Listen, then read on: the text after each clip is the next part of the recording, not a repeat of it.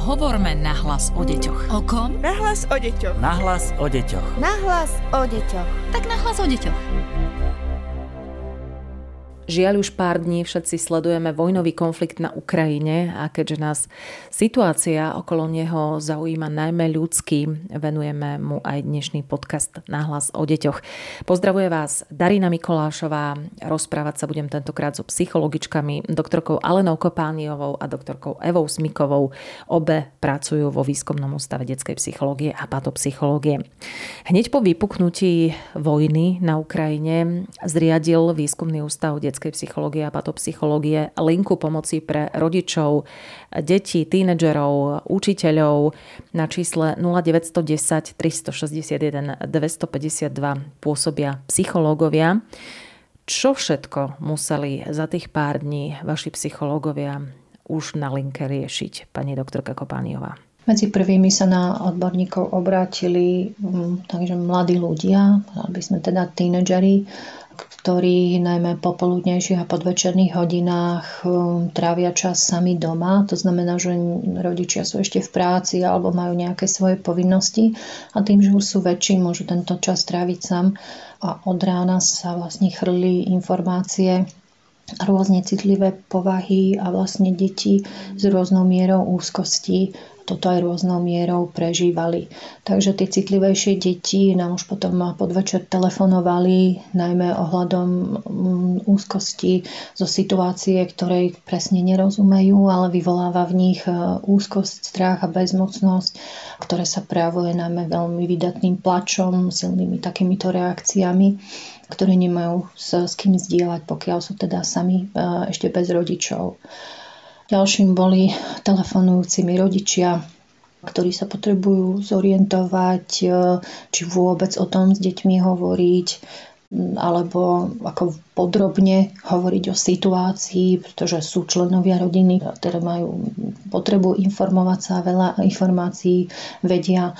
Naopak členov rodiny, ktorých sa len to dotkne akoby v tých hlavných správach, ako nejaká správa dňa, a už toľko pozornosti tomu nevenujú, ale to, že sa to na nás stále z médií valí, vlastne prežívajú aj deti, aj bez toho, že by možno rozumeli tomu obsahu, o čom hovoria, ale vidia náš zvýšený záujem o počúvanie správ, možno dávanie rádia alebo televízora nahlas, pohrúženia sa do sietí alebo hľadania online informácií. Proste aj naše správanie sa zmenilo, plus k tomu určite prirátať, že takouto reakciou na stres ohľadom našej existenciálnej istoty, ktoré vojna v nás nejako rozbalansovala, vedie k tomu, že aj naše neverbálne gestá, ktoré dovtedy mohli byť pokojnejšie, sú zrazu úzkostnejšie, impulzívnejšie a proste citlivejšie reagujeme aj na túto situáciu aj my ako dospelí a deti toto správanie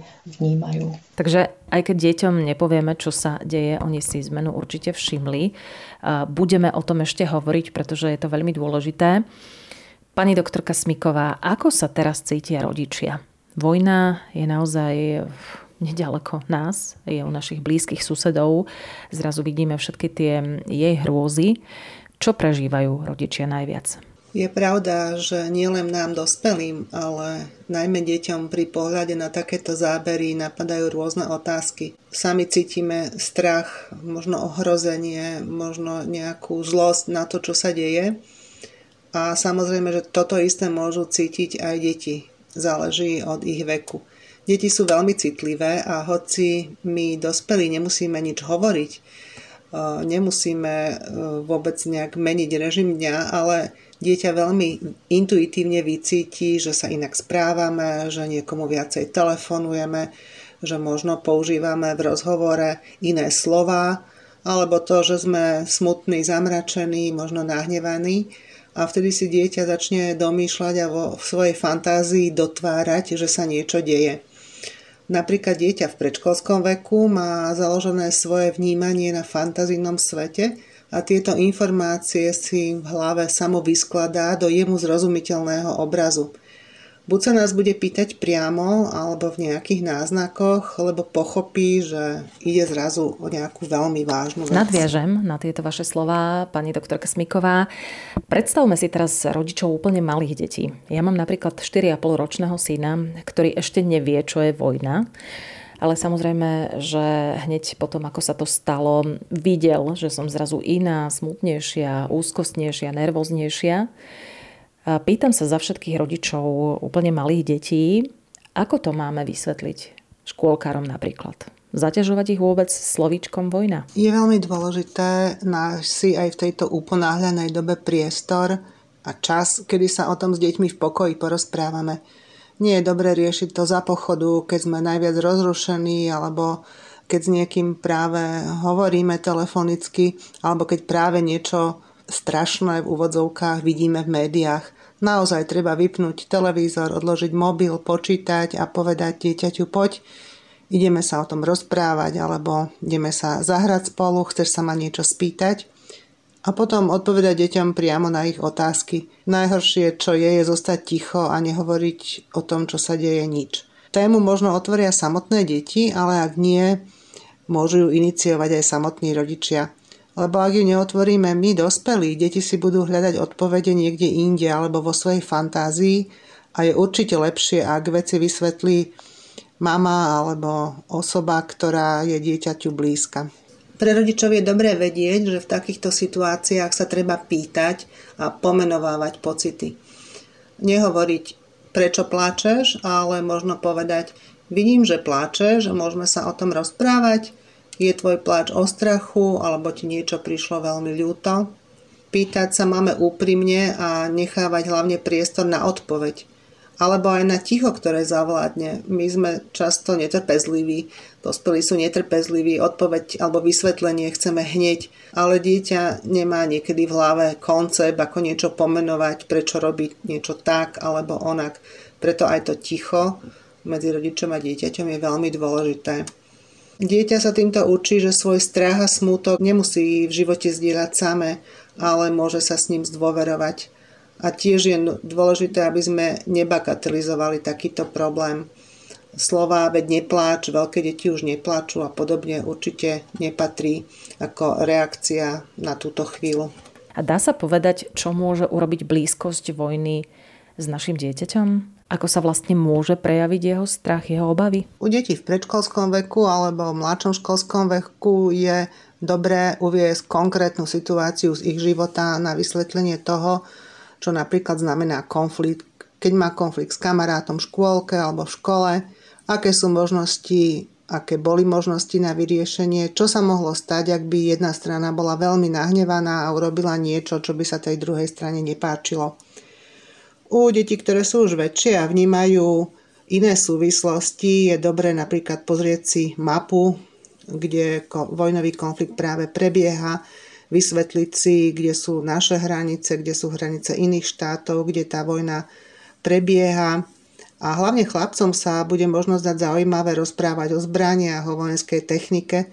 Čiže sprostredkujeme deťom informácie primerane ich veku, záujmom a tomu, na čo oni vlastne dajú podnet. Ak si zoberieme, že dieťa väčšinou zachytí prvé informácie z médií, ktoré sú plné rôznych teda záberov a prinášajú pomerne silné emócie alebo nejaké výjavy ohrozenia naozaj tých konkrétnych už bojov, môže sa stať, že dieťaťu unikne kontext toho, čo sa hovorí, a emóciu sa viaže na niečo, čo vidí, na nejaké video alebo fotografia. A presne toto môže vyvolať ten strach, úzkosť, hnev alebo plač. Tých emócií je samozrejme veľa. A preto by sme asi mali dávať pozor na to, čo všetko dieťa v televízii, v správach vidí, v rozhlase počuje. Je to tak? Rodič alebo dospelá osoba by mala zvážiť, koľko toho má dieťa vidieť. A aj ako mu to podať a vysvetliť, ak vidí nejaké videá alebo zábery z tých priamých bojov. Možno si dieťa nezapamätá všetky naše informácie, ktoré mu povieme, ale určite si bude pamätať, čo pri nás cíti. Rodič mu má poskytovať istotu, oporu. Jasné, že môže hovoriť aj o svojich emóciách, ale musí ostať predovšetkým pre dieťa oporou. Napríklad u tých menších detí je prežívanie o tom, že tá dospelá osoba je tu a teraz. Vníma, ako sa cíti tu a teraz, vníma, že je to fyzicky niekto blízky, ktorý mu je po ruke a ktorý odpovedá na jeho otázky. Malé dieťa nechce riešiť, čo bude na druhý deň, o týždeň, o mesiac. Keď cíti nejakú úzkosť alebo strach, treba sa s ním rozprávať, čo je to strach, či niekedy takýto strach už zažilo, ako prežívalo. Napríklad, keď sa niekedy bálo ísť do škôlky alebo bálo sa, že sa stratí. A i vďaka tomuto by mal rodič pochopiť, že zábery z vojnových konfliktov nie sú veľmi vhodným zábavným programom pre deti a on má byť filtrom týchto informácií. Ja vždy hovorím, že médiá majú svoj gombík, ktorým sa dajú vypnúť. Počítač, mobil, tablet, všetko má svoj gombík. A dôležité je mať priestor na rozhovor s dieťaťom, mať čas na to, v pokoji si o tom porozprávať. Je to viac na zladenie emócií, než akékoľvek vysvetľovanie. Čo keď sa nám dieťa rozplače pri tom, keď mu hovoríme o tom, čo sa deje, keď spomíname slovíčko vojna? Keď deťom približujeme, čo je to vojna, ako ľudia bojujú a aké zbrane môžu využívať, tak s týmto priamo súvisí aj otázka smrti. A je to samozrejme aj o tom, ako my dospelí zvládame svoju vlastnú smrť. Pomôže pýtať sa dieťaťa, či vie, aké to bolo, keď zomrel nám niekto blízky, čo sa vtedy dialo, či sme boli smutní, ako sme to prežívali. Hľadať konkrétny príklad, či už možno v knižke, alebo v nejakom príbehu a možno naviesť dieťa na to, že ľudia vo vojne nezomriejú, pretože sú chorí alebo starí, alebo že sa im stala nejaká nehoda, ale preto, že je to niekoho zámer, aby tomu človeku ublížil, aby títo ľudia zomreli. Takýto otvorený dialog možno vzbudí v deťoch také aj iné otázky a zvedavosť, ale je to na mieste, ak sa nás deti pýtajú. Áno, byť pri dieťati, to je asi to najdôležitejšie, čo v tomto náročnom, zložitom čase môžeme urobiť. A to nie len pre dieťa, ale aj pre seba, pretože naozaj to pomáha, keď sa k tomu dieťaťu pritulíme. Je niečo, čo by sme rozhodne nemali pred deťmi povedať v tejto situácii? Rodičia by nemali zľahčovať vyjadrovanie sa o emóciách dieťaťa, pretože týmto mu hovoria, že to, čo prežíva, nie je pre nich veľmi dôležité, že by sa malo cítiť inak alebo správať sa iným spôsobom. Lenže práve v rodine by mal byť priestor, že sa môžeme vyplakať, povedať čokoľvek, môžeme považovať slzy za nejakú pomôcku, aby nás emócia vyplávala. Malé dieťa by sa malo naučiť, čo má s emóciami robiť, pretože jeho nervová sústava ešte nie je vyzretá. Dospelí majú už mozgové štruktúry, ktoré emócie regulujú a vďaka tomu sa my dospelí vieme v nejakej situácii správať. Ale dieťa reaguje spontánne, ono sa ešte len učí zvládať svoje emócie. A ak mu hovoríme, že takáto emócia nie je vhodná, alebo ju bagatelizujeme, bude zneistené. Môžem teda plakať, alebo nemôžem? Patrí sa to? Nepatrí sa to? Čiže nám, dospelým, by som radila pýtať sa, pomenovávať a byť pri dieťati. Nevhodné sú poznámky, ktoré nezrkadlia to, čo naše dieťa práve prežíva. Takými môžu byť napríklad poznámky: nechaj, teraz sa nebudeme o tom rozprávať. Alebo to, čo robíš, nie je teraz vhodné. Pozri sa, ostatné deti sa hrajú a ty prídeš za mňou a plačeš. Veď sa nič nedeje, čo to robíš? To sú poznámky, ktoré nereflektujú, čo nám chce dieťa zdieľiť alebo čo prežíva. Niekedy však neexistujú správne slová, ktoré môžu pomôcť. A keď je rodič zneistený alebo je tiež v panike, nevie nájsť správne slová, vtedy stačí možno aj neverbálny signál. Napríklad sa dieťaťa dotkneme alebo sa spýtame, či mu pomôže, keď ho objímeme. Často zafunguje, keď si spomenieme na nejaký náš vlastný rituál, napríklad, že začneme šepkať alebo si zaspievame nejakú pesničku. Keď je niečo ťaživé, rodičia by mali byť vnímaví a vycítiť, čo deti potrebujú. Niektoré deti napríklad nechcú dotyky, nechcú sa mojkať, ale niektoré práve naopak. Vyžadujú si naše dlhé objatia a podobne. A naozaj je na rodičovi, aby to časom zistil a vedel. Tedy môžem použiť takú jednoduchú fintu a to je, že spýtam sa dieťaťa, čo by mu pomohlo. To boli menšie deti, škôlkari. Čo väčšie deti na prvom stupni? Tie sa už o vojne rozprávajú v škole, so spolužiakmi, s učiteľmi. Ako im my, ako rodičia, môžeme vysvetliť, čo je vojna? V takej chvíli si môžeme napríklad zobrať na pomoc hru, kde sú rôzne bojové scény, ako sa tam bojuje, akou formou bojuje dobro so zlom, a že dobro by v konečnom dôsledku malo zvíťaziť nad zlom. Niekedy sa k tomu však využíva sila alebo agresia alebo neprimerané prostriedky a mali by sme sa rozprávať s deťmi o tom, čo si vlastne oni pod tým predstavujú, ako to funguje v tej hre, ako sa to môže preniesť do reality. Mali by sme poznať svet dieťaťa, ako na to nahliada cez možno tieto fantazijné príbehy a možno nám sám ponúkne príklad z nejakého filmu, rozprávky alebo hry. A často je to totiž opačne, že my dospelí sa poučíme od detí. Starší deti môžu mať z vojny už reálny strach, pretože sa o nej jednak učili, ale jednak to všetko vnímajú oveľa intenzívnejšie. Sú na sociálnych sieťach, kde sa o tej vojne píše, vidia fotografie, vidia videá, možno si ich zdieľajú navzájom. Keď už sme pri tých sociálnych sieťach, bude sa zdieľať určite aj veľa nepravd a dezinformácií, už sa to viac menej aj deje. Ako tínedžerom môžeme my pomôcť zorientovať sa v nich? A hlavne, čo prežívajú tieto staršie deti? Kľúčové je, aby tínedžer nemal pocit, že rodič si presadzuje svoje, ale vlastne, aby mal priestor na vyjadrenie svojich názorov. Aby mohol v dialógu konfrontovať to, čo si myslí, čo sú jeho postoje, alebo ešte také neoverené hodnoty. Preto nie je dobré, ak rodič povie, že zakazujem ti pozerať takéto stránky, lebo sú tam hlúposti, ale možno sformulovať tú vetu inak. Ja som si pozrel tie informácie tu a zdá sa mi to celkom rozumné. Čo si myslíš o tom? Môžeš si to vyhľadať a povedz mi, či si ty našiel alebo počul niečo iné a môžeme si to porovnať. Aby naše dieťa vedelo, že nebude odsúdené za svoj názor, ale že má priestor si to s rodičom vydiskutovať. A možno v tej debate ani nedojdeme k tomu, že jedna stránka je dobrá alebo zlá, ale možno si len porovnáme možnosti, ktoré sú, a takýmto postupným systémom toho rozhovoru dojdeme k tomu, že informácie môže mať z rôznych zdrojov, niektoré sú overiteľné, niektoré nie a niektoré nám poskytnú relevantné informácie.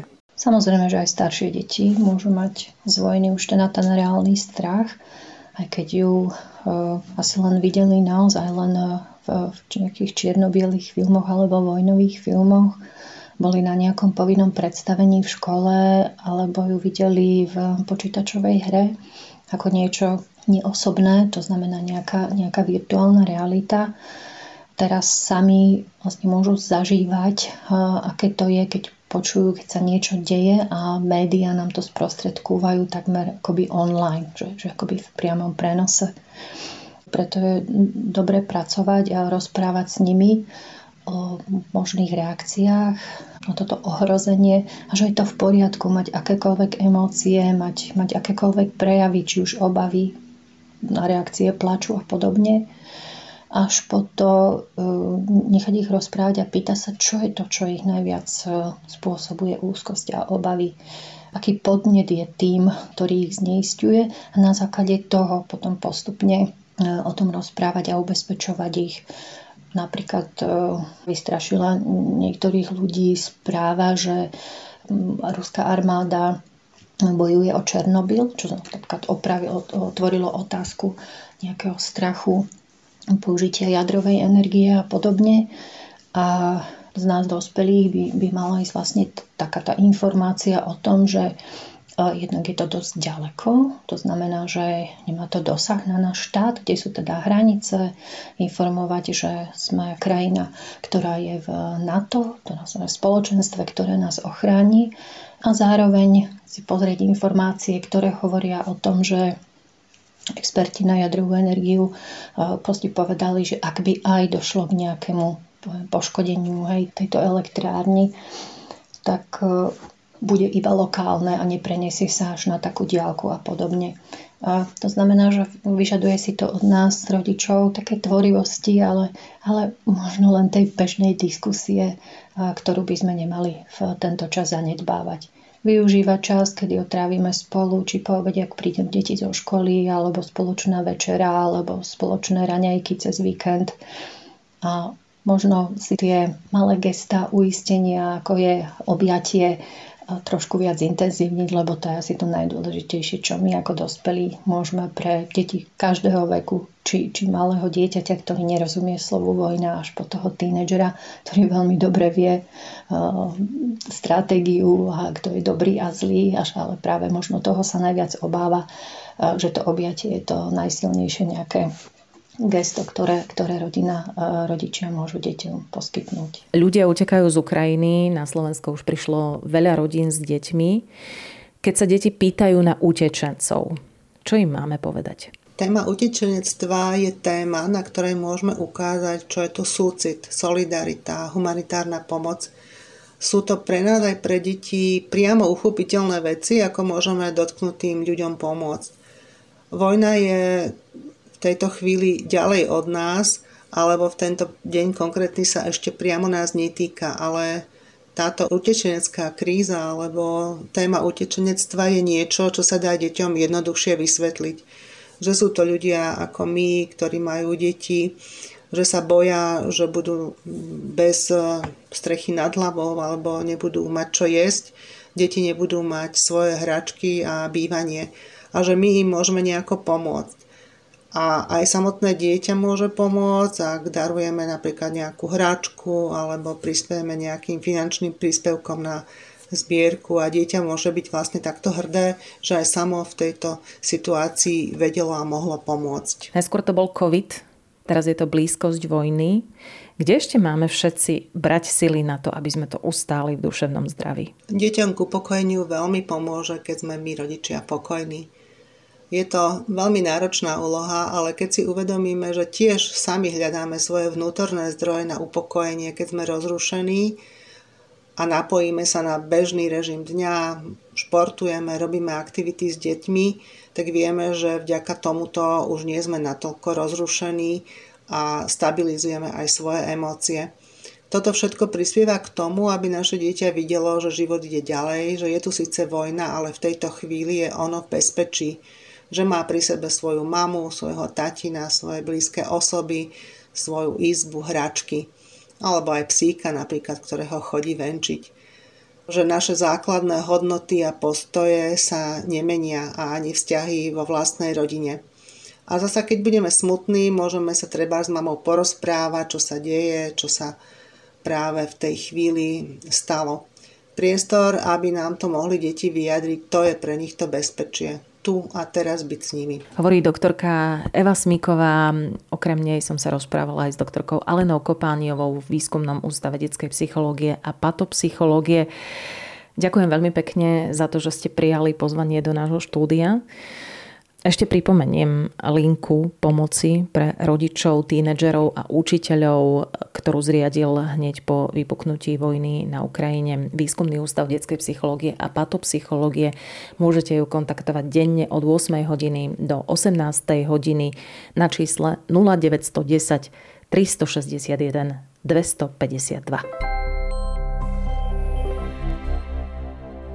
Podcast Nahlas o deťoch realizujeme v rámci národného projektu štandardizáciou systému poradenstva a prevencie k inklúzii a úspešnosti na trhu práce. Projekt sa realizuje vďaka podpore z Európskeho sociálneho fondu a Európskeho fondu regionálneho rozvoja v rámci operačného programu Ľudské zdroje.